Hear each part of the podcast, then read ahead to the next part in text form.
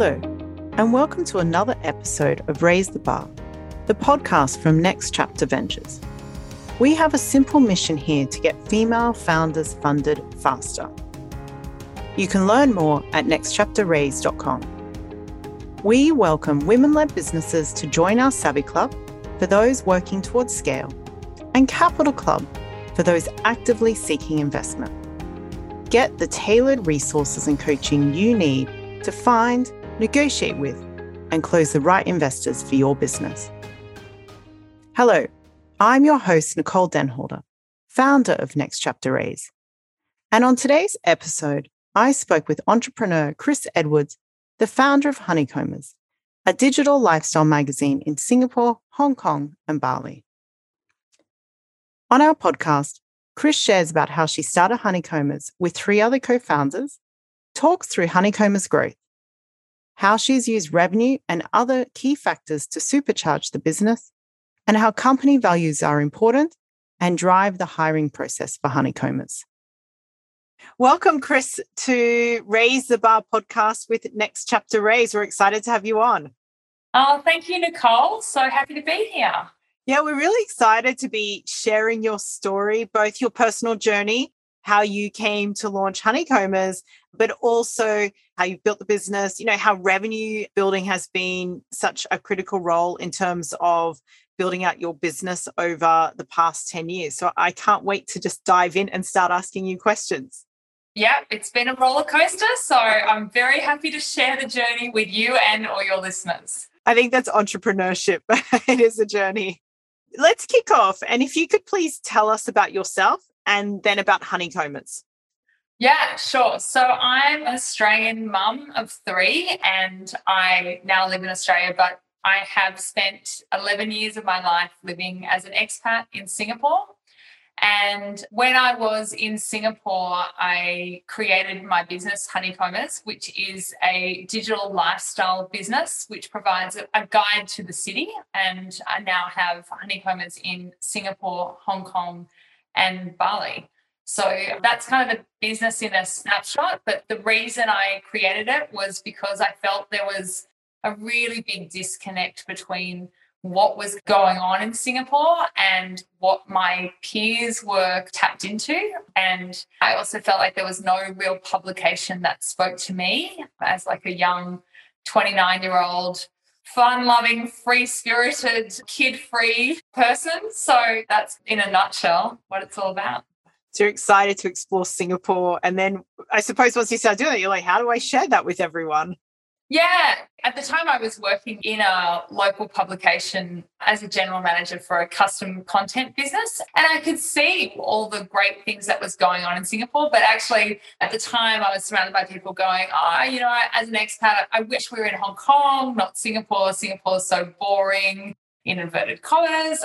And Singapore really did have this stigma as being the boring city, but there's a huge amount of things on in Singapore. But it was also a bit of a renaissance time as well. Like I remember writing an article that was the best six places that you could actually get good coffee and there were really only six places that you could get an italian slash australian style really good coffee and now there's probably 60 but at the time you kind of needed to know where to go Okay, so how did you get started? You're like, there's a need here, but how did you actually go from that to starting honeycombers in your early days? You know, it was funny how it all started. I was working in this custom publishing business and I wasn't having a great time. It was really challenging. I was suffering from a bit of culture shock, and friends of mine actually approached me and said, We're working on this digital startup. We're focusing on digital businesses. Do you want to come and join us? And I was like, Yeah, that sounds fun. I always, always had that entrepreneurial spirit. And so originally we were working on kind of three different websites. One was in Aboriginal art, one was in medical careers. And then my husband actually came up with the idea of honeycombers for Singapore. And so I pitched it to them and said, let's create this. And so collectively, the three of us did it and I roped in another girlfriend actually. So there was four partners in the beginning. And yeah, basically we just sat down at the kitchen table and my girlfriend and I who were based in Singapore just started writing articles and publishing them to a site. But I've always had the vision of what I wanted to create. So I always knew it was going to be a digital magazine and it was set up on a very robust back end so that it could grow substantially. I remember when I first set it up, actually, I had all the countries around Asia set up in the back end. So I was thinking very, very big. and I obviously had no idea how difficult it was to grow across Asia, which is quite challenging. But yeah, so that's kind of how we got going. Oh, fantastic. You talked about working for a company prior, and through that, you got some publishing experience. How important was that in terms of bringing that across to Honeycombers? I think it was pretty crucial. Like, I think it is very hard to start a business in a field where you have no knowledge. And when I was working in the publishing business, I learned about how to create a publication and then also how to pitch it. And I also learned the various different people that could help you along the way. So I, I, knew how to run a publishing business before I started Honeycombers, but my experience was always in print publishing and digital publishing wasn't really a big thing 12 years ago. And so I, that was a bit of a learning. And I remember taking my media kit out to meet advertisers and having to really explain to them what a digital magazine is. Like they were kind of like, but where's the magazine? and I'm like, it's all here, it's all on the internet. but you know, 12 years ago is a long time ago in the digital space. It was about the same time that Facebook was becoming a big thing and smartphones were only just launched. So it was really a long time ago in the digital space, 12 years. Mm. And what was that thing that differentiated you? You've gone online, but what was the advertising and models that you use that probably gave you a really good basis to take the business forward? The key thing that differentiated us, well, there was a few, but one was we were really focused on high quality content. So it had to be content that you could really trust. And then the other big part of the point of difference was I never really believed in banner advertising. Even now, I actively sell. I really strongly believe in the power of content marketing. So, all of our advertisers, probably for the first five years, were all advertorial based, where we would go and review the restaurant or the product and speak from a first person testimonial style endorsement of what the product or experience is like. So that was unique at the time. And at the time, people were still just selling banners. But I feel like banners really shout at you, distract you from what you're trying to do. Whereas advertorial content really brings you along in an interesting journey and provides value. So that was a key point of difference for us. You started Honeycombers with four co founders. Can you share from the beginning what occurred with your co founders and how those relationships progressed and how the business progressed accordingly? Yeah, well, it was a really challenging and interesting journey. So, within, I think it was like three months of launching, the original two co founders that I had other digital platforms with, there were a couple. And she said, I've decided I want to stop doing this I want to go study Chinese medicine. And he said, I kind of want to hang up my boots and go and do business consulting. So he went and worked for a business consultancy firm in London. And I was like, I get it. You know, it's not for everyone. Me and my girlfriend, we were the only people in Singapore. So they weren't even in Singapore. So it wasn't really relevant to them. So they left the business, and we had a really easy split in that they took the Aboriginal art business and the medical careers business and said, We'll take these, you keep honeycombers, we'll call it a day. So we had three websites, three people that kind of all worked. So it was just my girlfriend and I in Singapore, and that wasn't working as a partnership. And it was really early on that it wasn't working. And so I had to have a very hard conversation where I said to her, this is not working. So, how about you take the business or I take the business? I don't mind which. So, I kind of said to her, it's your choice. And she was like, clearly, you should take the business. And it was really difficult because I bought her out, but at the time we weren't making any money. So, like, how do you value a business that was probably nine months into the business? It was just so tricky. And it was also right at the same time that I was having my first child. So all of this happened literally while I'm having a baby. Um, and we agreed two weeks after the baby was born. And It's all fine now, but it was definitely challenging at the time. You know, difficult conversations are always challenging, but you kind of have to have them because it was either going to go nowhere and completely fold, or we were going to have to get to a kind of an agreement. Many female founders start as sole founders. You know, they're often told to look for co founders. And the reality is, it's around working out how to run the business, whether that is with someone or not, that really works for you and not trying to fit into these stereotypes of what should be there looking back now, if I was to ever have a partner in any business, I think you've just got to have a lot of conversations up front. So, how many hours do you want to work? What's your vision? What's your exit plan? Like, I just think the more you can talk through all of the what ifs, I suppose it's a bit like a prenup, you know, like it really does feel like a marriage. So, yeah, I think there's are definitely ways around it, but you really need to be prepared for all the different outcomes, right? As much as you can. Yeah, it's definitely what we talk to our members about.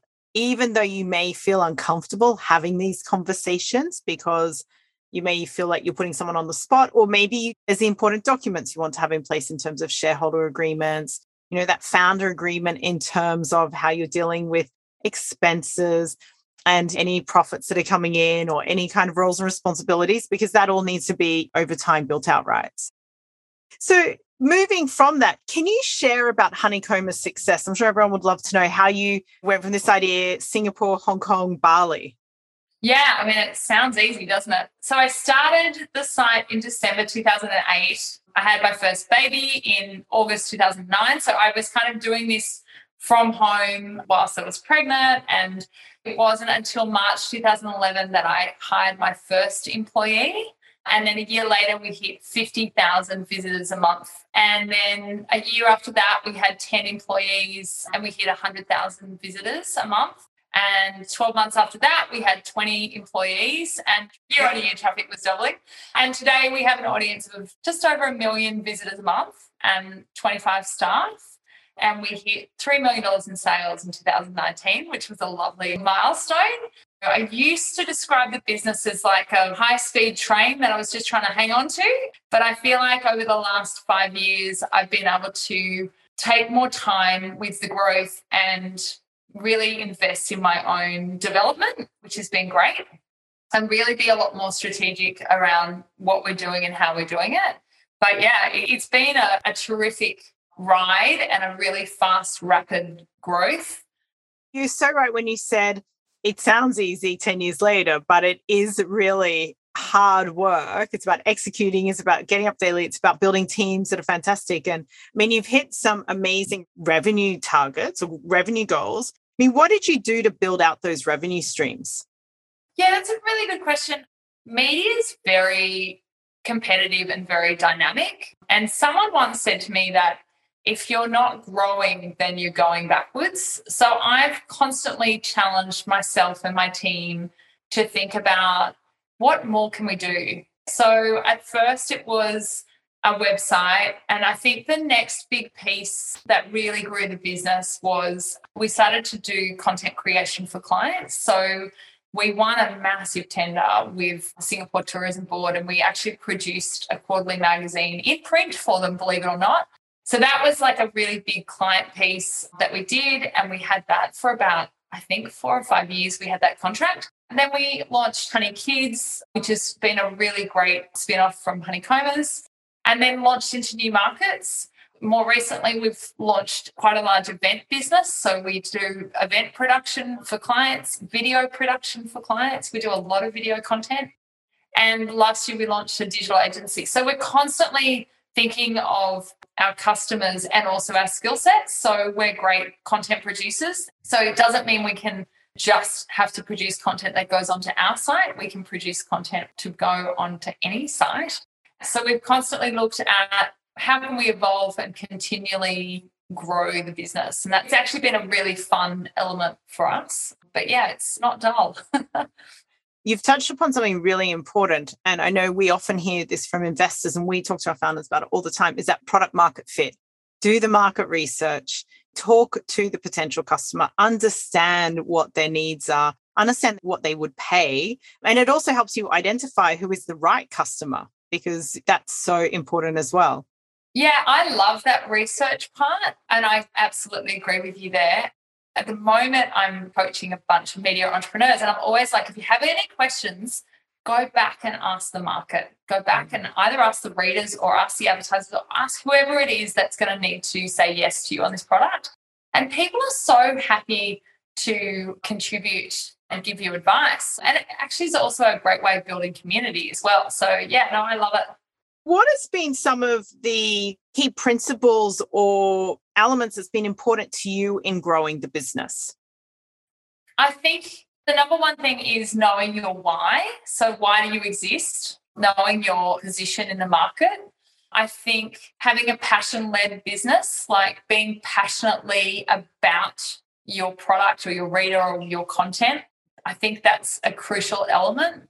I do believe in hiring well. I say hire people that are better than you. And, you know, I do also believe that a lot of ego gets people into trouble when it comes to running a business. And I feel blessed that I don't have that issue. I'm really happy to say I don't know and can you help me? And I feel like just being really honest and upfront. I heard a great expression the other day about leading from the middle. So, mm. not leading from the front, not leading from the back, but letting your team help really steer where you're going. And that's a really lovely thing to think about. I think you also want to really have a focus on quality. So, being the best in the world at your craft. And then the other thing is, is understanding your economic engine. So in media, so many people have a passion and a creativity and a real enthusiasm around their product. But if they don't have the revenue models right, it's not going to be a business. So I really do believe you've got to have a very clear economic engine. And there's a book by Jim Collins called Good to Great, and he talks about the hedgehog concept, which is, you know, if it's a Venn diagram, it's like one third what you're passionate about, one third what you can be the best in the world at, and one third what drives your economic engine, and these sweet spots in the middle. I will be looking up that book. We'll be including that and sharing that with our community. I mean, I always keep saying you need to think about your passion plus your market trends equal success. And if you can bring them together, that will make a massive difference because independently, one might make money, one may not, but actually, you're not going to make maybe the impact and have that enjoyment of the business that you could if you brought them both together. Yeah, exactly right. And one of the things you've talked about a few times is this great team you have. They've grown with you over the years. I love that term leading from the middle. Yeah, how have you developed the team and the values with your staff and for the company? Team is everything. And my businesses are so far away from where I am. And I feel like I can do that because of my team. And I know that I've got really great people that are very clear on what needs to be done and why we're doing it. And the way I feel like, well, my focus with the team is to have a really clear set of values, which we created internally just through a workshop. So again, it was that leading from the middle. Like it's not the values that I would necessarily put down on paper, but collectively as a team, we decided that of all the values there are in the world, let's focus on five that is going to make us be successful and have fun. And so our values are teamwork, integrity, love local, impact, and fun. So they're the things that we decided collectively are the most important things to focus on. And if we can work in a way that celebrates those five things, then not only are we going to create a great business, but actually just create a great life. And Honeycombers was always created around lifestyle. Like I created it because I didn't want to work in a nine to five job for something I didn't believe in but I also wanted flexibility and I wanted to work from home when my babies were little. So I really do want everyone who works in my team to love what they do and to have fun at work. And to have fun at work means you're passionate and you're working with good people. So it all kind of flows. But I think it's really great to put fun up in lights as one of those key values, particularly in the, the space we're in. It's incredibly competitive digital media in Asia, in Singapore and Hong Kong. Like we're competing with Facebook and LinkedIn and YouTube and all the big US firms that are coming into Singapore and Hong Kong. So it's challenging to compete in that space. But I do know that if we've got the right environment and we treat our people well, that we can compete and people will be really bought into the vision and mm. culture. And how do you keep that alive month to month or quarter to quarter? Because you meet many companies that have values and they're like pillars, but how do you instill that into the working culture? That's a really good question. So it's a lot harder now with COVID, but we do two things in particular. One is we have an all hands meeting once a month where everyone from the company is asked to nominate one employee as the most valuable player for the month. And they have to say who they nominate and why. And we ask them to highlight which of the values that that person has lived up to over the month. So that's a really lovely celebration call of calling out great culture. So we do that once a month. And we also once a month have a team fun call where we all get on and you do something like a trivia or a dress up or something that just is a non-work related fun component and we've only just brought that in because of covid because we can't see each other but it's actually been a lovely thing to do because we've got I think about 20 staff in Singapore and then five in Hong Kong and only one in Bali. For the Hong Kong and Bali team, they can feel like they're just as much a part of the team, even though we're, we're geographically separated. Hmm. And it gives that insight into each other, into your personalities, what makes you tick, what's interesting, which can only bring the team closer together over time, right? And then therefore probably deliver even better. Yeah, exactly right. It builds connection, trust, and respect. And in a media business, you've constantly got a bit of tension between editorial and sales. So if they're friends, that tension really dies down. I have had the experience of having really challenging personalities in the business. Oh, that's another thing we do. We hire for culture. So skill is one thing we hire for, but culture is actually more important than skill. One of the best things about having your own company is you can set these rules as to I don't want to work with these kind of people and I don't care how good your skill set is. You're culturally going to ruin what's really important to us. So uh, that's fantastic to hear because unfortunately, you hear stories as teams grow that culture does disappear or there's not the emphasis. What advice would you give when companies are in that revenue growth stage of their business? You know, they're set up, they've got some early sales, they really want to move out of that really early stage startup and move forward and build a, a, viable business with recurring sales, growing customers? I mean, what's some tips that you could share?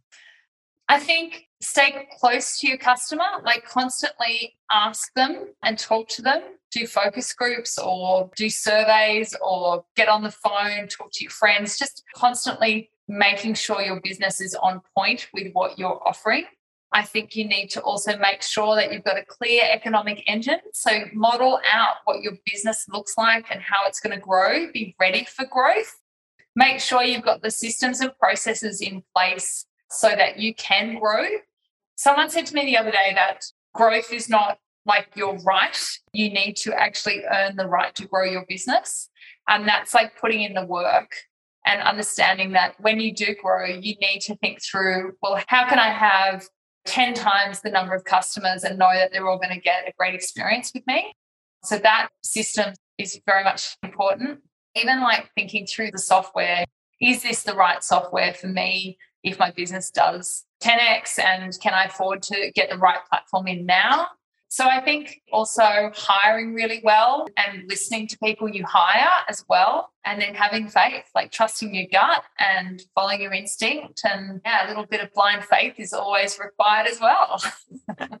so entrepreneurship is just running a business. It's fun, but the reality, it is hard work. And that's why what you've just talked about getting the right team in place, you know, having an economic model, having passion for what you're doing is so critical to enabling you and encouraging you to actually keep going. And then that hopefully snowballs and builds into that business that you love and gives the returns, particularly personal, but financial returns as well, which is what we all want out of the business too. Yeah, absolutely. If you have that passion, it won't feel like work. And I think you have to be comfortable to work really hard, but if you love it, then it won't feel like work. When I started, I remember I'd work most evenings because I'd be like, well, it's actually more interesting than watching TV. So, yeah, I say don't feel like it's work and put in the time. Well, before we finish up, what is your next business goal? I'd love to hear what's coming up next. Well, in the short term, we're launching two new products, one in Hong Kong and one in Singapore. And I really thrive on new stuff. So that's exciting. I have just launched a coaching business for media entrepreneurs called Make It Media. So I'm actually coaching a nine week course of that. So that's been an exciting new development. And then longer term, we're kind of making the choice right now whether we go wider and do another one or two markets in Asia or whether we go deeper into Hong Kong and Singapore. It's almost like there's too many choices, but it's exciting. It's really exciting. Oh, well, thank you for sharing that. We'll be keeping an eye out to see what comes. And certainly we'll share some details about your media coaching course as well, because that sounds quite interesting. And some of our members might know people interested in that. So, yeah, great. Thank yeah. you. The coaching course has been absolutely wonderful for me personally because it, it, makes you study your own craft. So I've really enjoyed doing that and also just being surrounded by entrepreneurs in the same space. So there's 15 people on the course. And yeah, it's been lovely just working with them one on one to help them reach their own media dreams. So yeah, it's been great. Fantastic. Well, I want to thank you so much, Chris, for sharing all of your insight. Pleasure. Join us next time for another conversation with female entrepreneurs and investors who are shaking things up. To connect with Next Chapter, follow us on social visit the platform at nextchapterraise.com and subscribe to the podcast for more great stories to inspire, empower, and celebrate female entrepreneurs.